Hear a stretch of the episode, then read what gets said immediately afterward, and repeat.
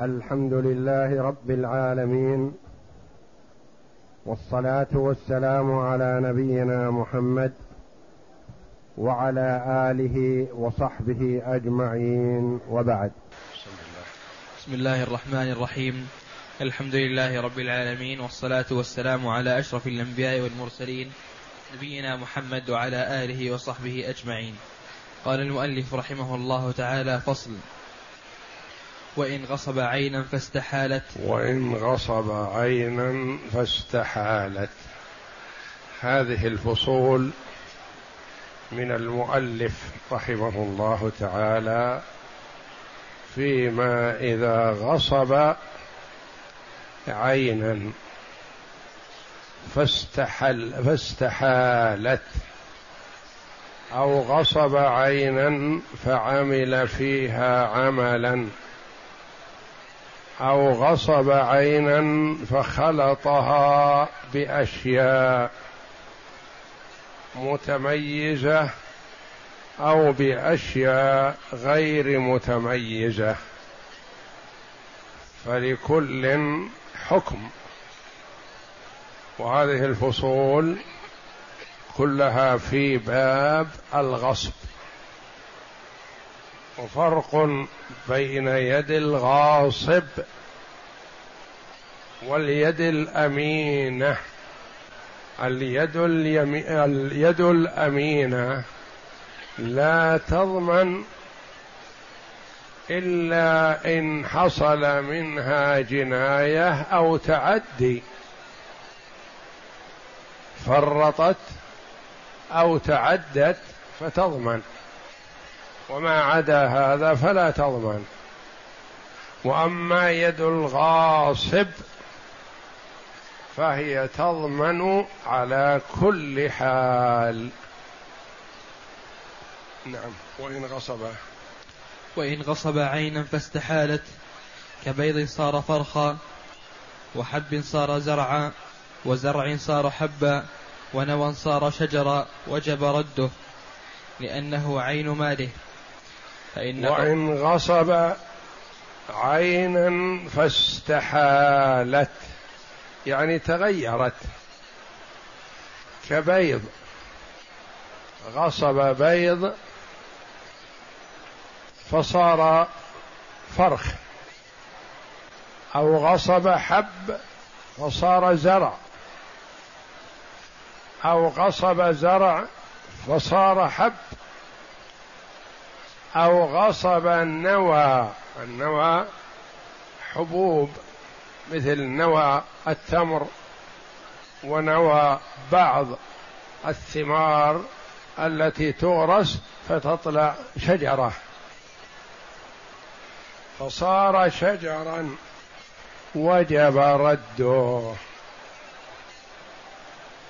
يجب عليه أن يرده حسب ما صار. ولا يقل أنا اغتصبت منك بيضة بريال مثلا وأصبحت الآن فرخ يساوي عشرة. أو أنا اغتصبت نواة ما تساوي شيء. قيمتها زهيدة. فأصبحت الآن شجرة تساوي عشرات الريالات. أو اغتصب حب رخيص لا قيمة له لا قيمة زهيدة. بذره في الأرض فصار زرع مثمر. فيجب رد ما صار إليه. ولا يقول مثلا أنا اغتصبت بيضة بريال والآن أصبح فرخ يساوي عشرة أرد عليك ريال؟ لا نقول هذه هذا الفرخ هو أصل المغصوب. أصله المغصوب فلا بد أن ترد. يقول زادت قيمته نقول زادت قيمته. يقول أعطوني تكلفة تغير حاله. من بيضة إلى فرخ من حب إلى زرع من زرع إلى حبوب من نوى إلى شجر. أعطوني التكلفة نقول لا أجرة لعملك لأن يدك يد غاصب. يقول أرد عليه القيمة قيمة التي غصبت نقول لا ترد عليه عين ماله هذا. نعم. وجب؟ وجب رده لأنه عين ماله. فإن نقصت قيمته ضمن أرش نقصه لحدوثه في يده. وإن زاد فالزيادة لمالكه ولا شيء للغاصب بعمله فيه لأنه غير لأنه فإن غير نقصت قيمته فالأرش على الغاصب. مثلا اغتصب حب كثير فبذره في أرض فصار زرع لكن زرع قليل.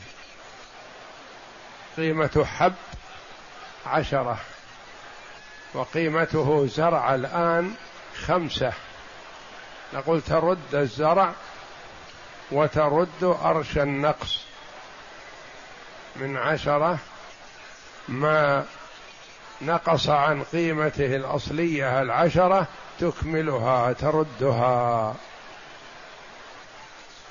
فالرد فالأرش يدفعه الغاصب.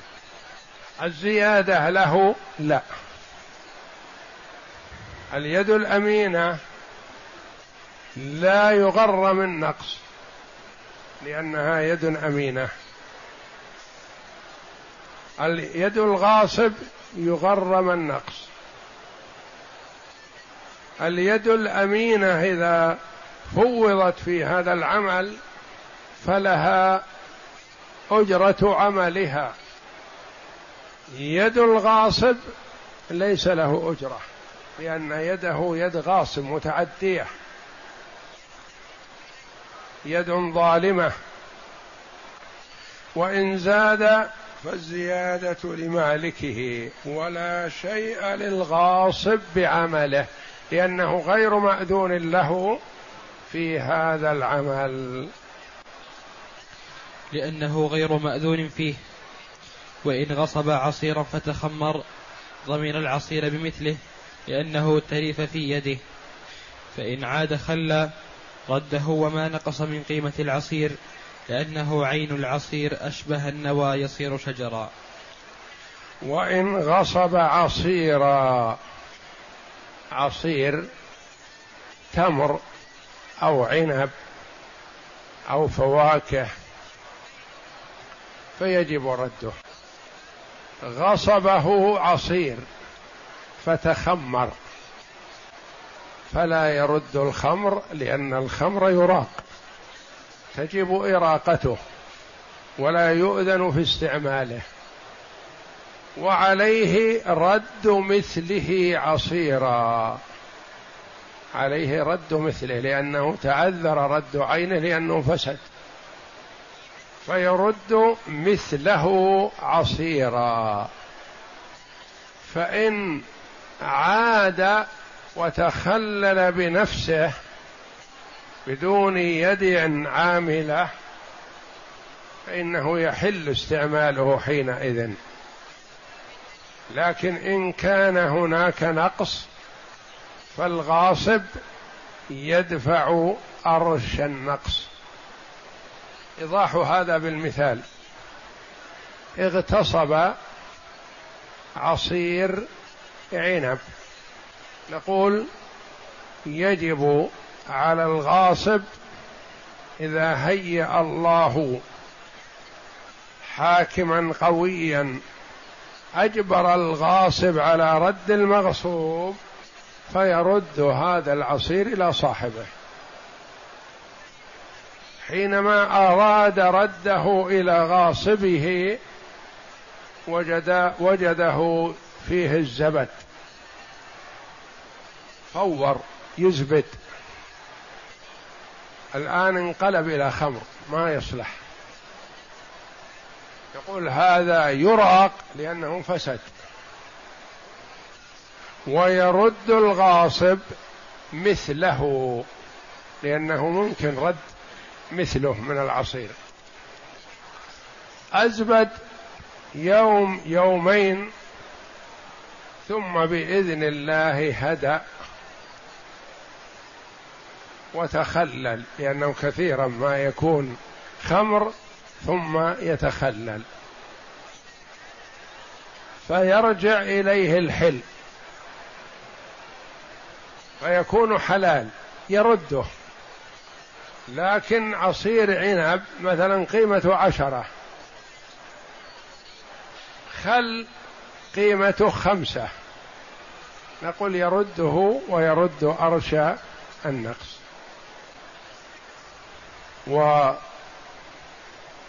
والعصير يجوز اتخاذه.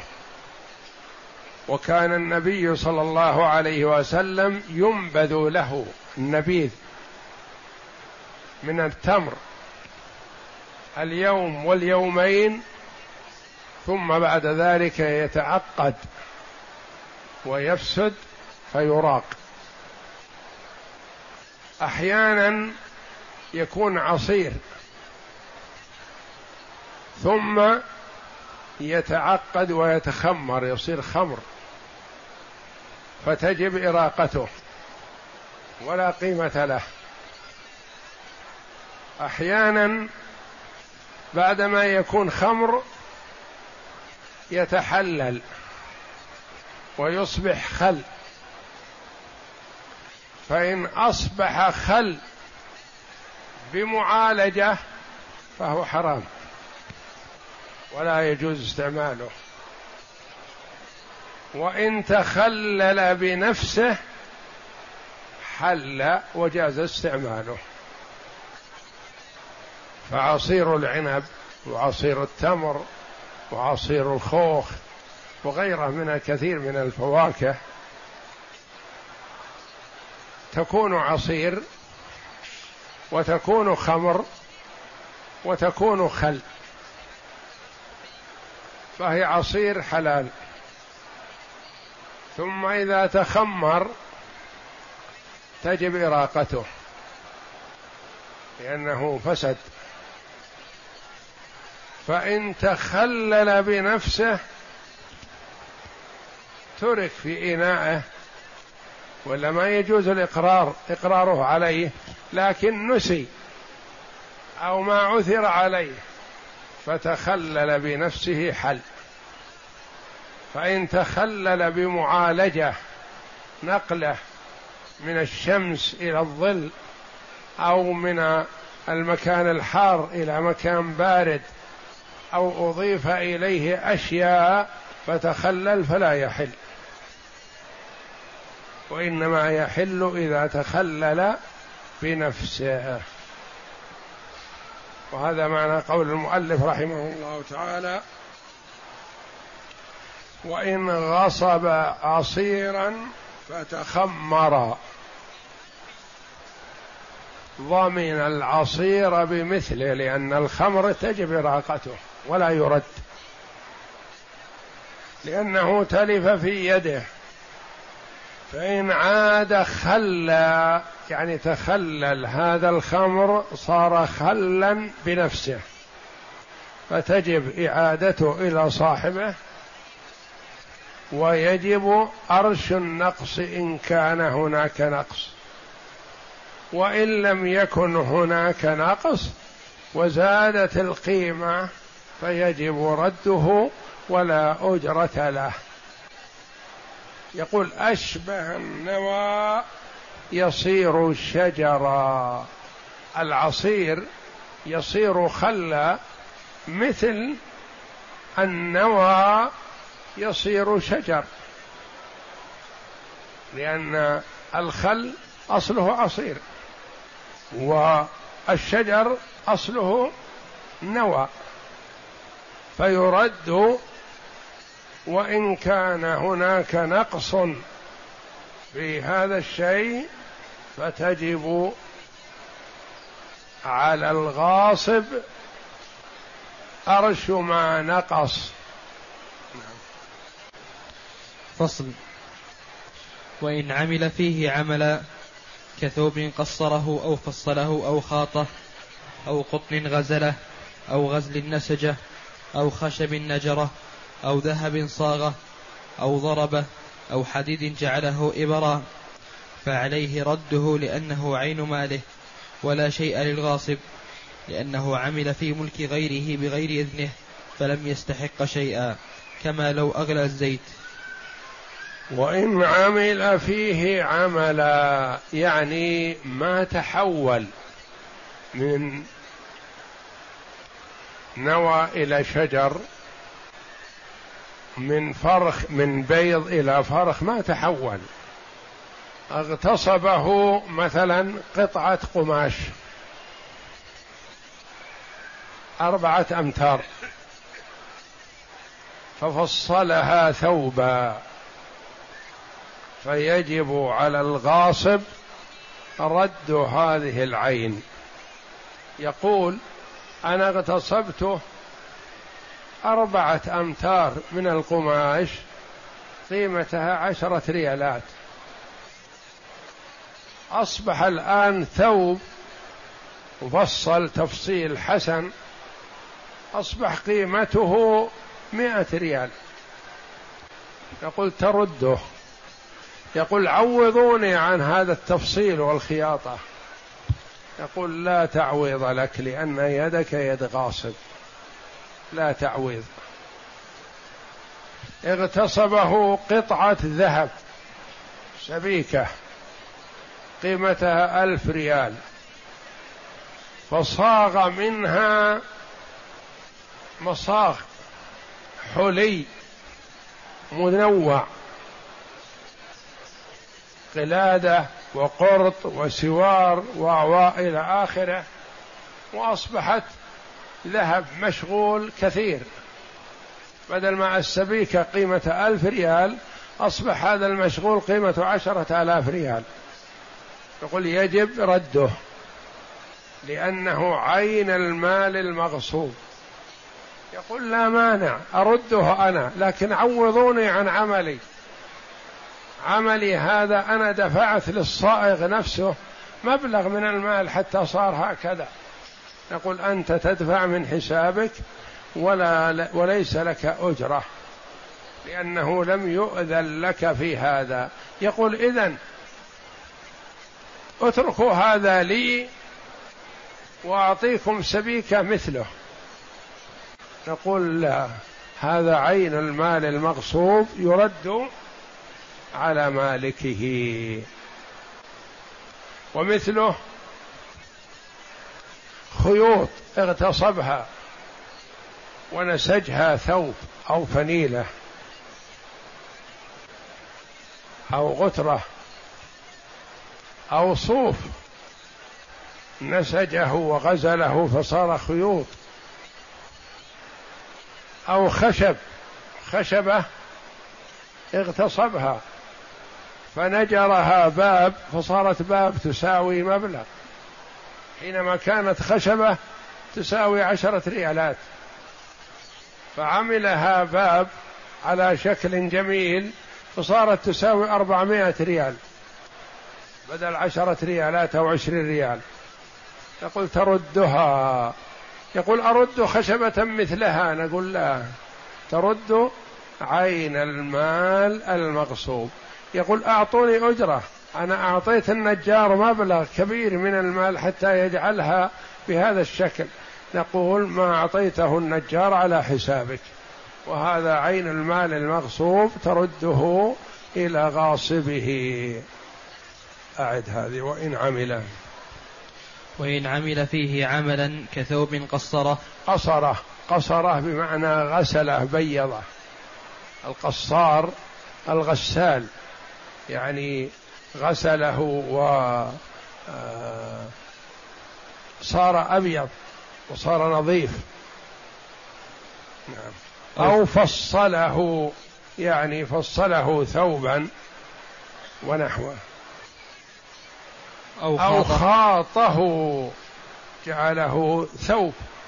نعم. أو أو قطن غزله. أو قطن كان غصبه قطن.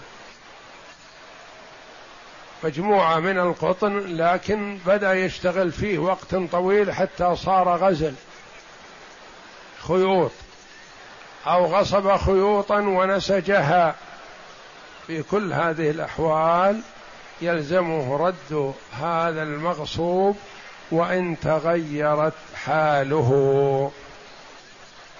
أو غزل النسجة أو خشب نجرة أو ذهب صاغه أو ضربه. صاغه يعني جعله مصاغ أو ضربه جعله عملة جنيهات مثلا أو دنانير أو دراهم نعم. أو حديد جعله إبرا. أو حديد جعله إبر أو مسامير. عمل فيه شيء كثير فيرده بعينه. نعم. فعليه رده لأنه عين ماله. عين مال المالك فيلزم رده. نعم.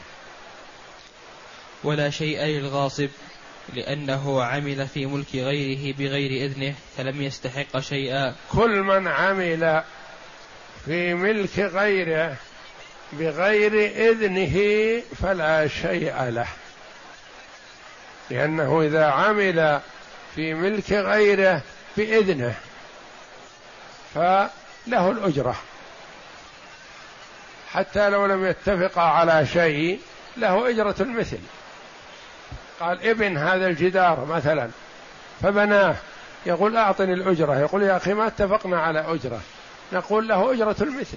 نعرضه على أهل الصنف ما دمت أنت أمرته بهذا فله أجرة. هذا آخر جاء وبنى الجدار بدون أن يطلب منه شيء من ذلك. فقال أعطني أجرة بناء. نقول لا أجرة لك لأنك غير مأمور بالبناء.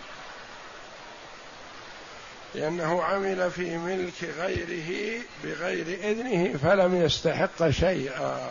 نعم. كما لو أغلى الزيت. كما لو أغلى الزيت فيما سبق. لو اغتصب زيت ثم أغلاه في المقلاة ونحوها مثلا وتغير فيرده فإن كان فيه نقص فيرد النقص يرد أرش النقص. نعم. وإن نقص بذلك فعليه ضمان نقصه. إن نقص بذلك فعليه ضمان نقصه. مثلا سبيك ذهب. وزنها كيلو. عمل فيه مصاغات كثيرة. جمعنا هذه المصاغات فوزناها. فإذا هي تقل عن الكيلو نقول تردها وترد النقص الذي حصل عن الكيلو تدفع حقه ذهبا. يقول الأجرة نقول الأجرة على حسابك. لأنه حدث بفعله. نعم. وعنه أنه إذا زاد يكون شريكا للمالك بالزيادة لأن منافعه أجريت مجرى الأعيان أشبه ما لو صبغ الثوب والأول أصح. وعنه رواية عن الإمام أحمد رحمه الله. أن الزيادة يكون الغاصب فيها شريك في هذا المغصوب بقدرها. والرواية الأولى أصح يقول الرواية الثانية مضمونها أنه إذا اغتصب خشبة ونجرها فزادت قيمتها.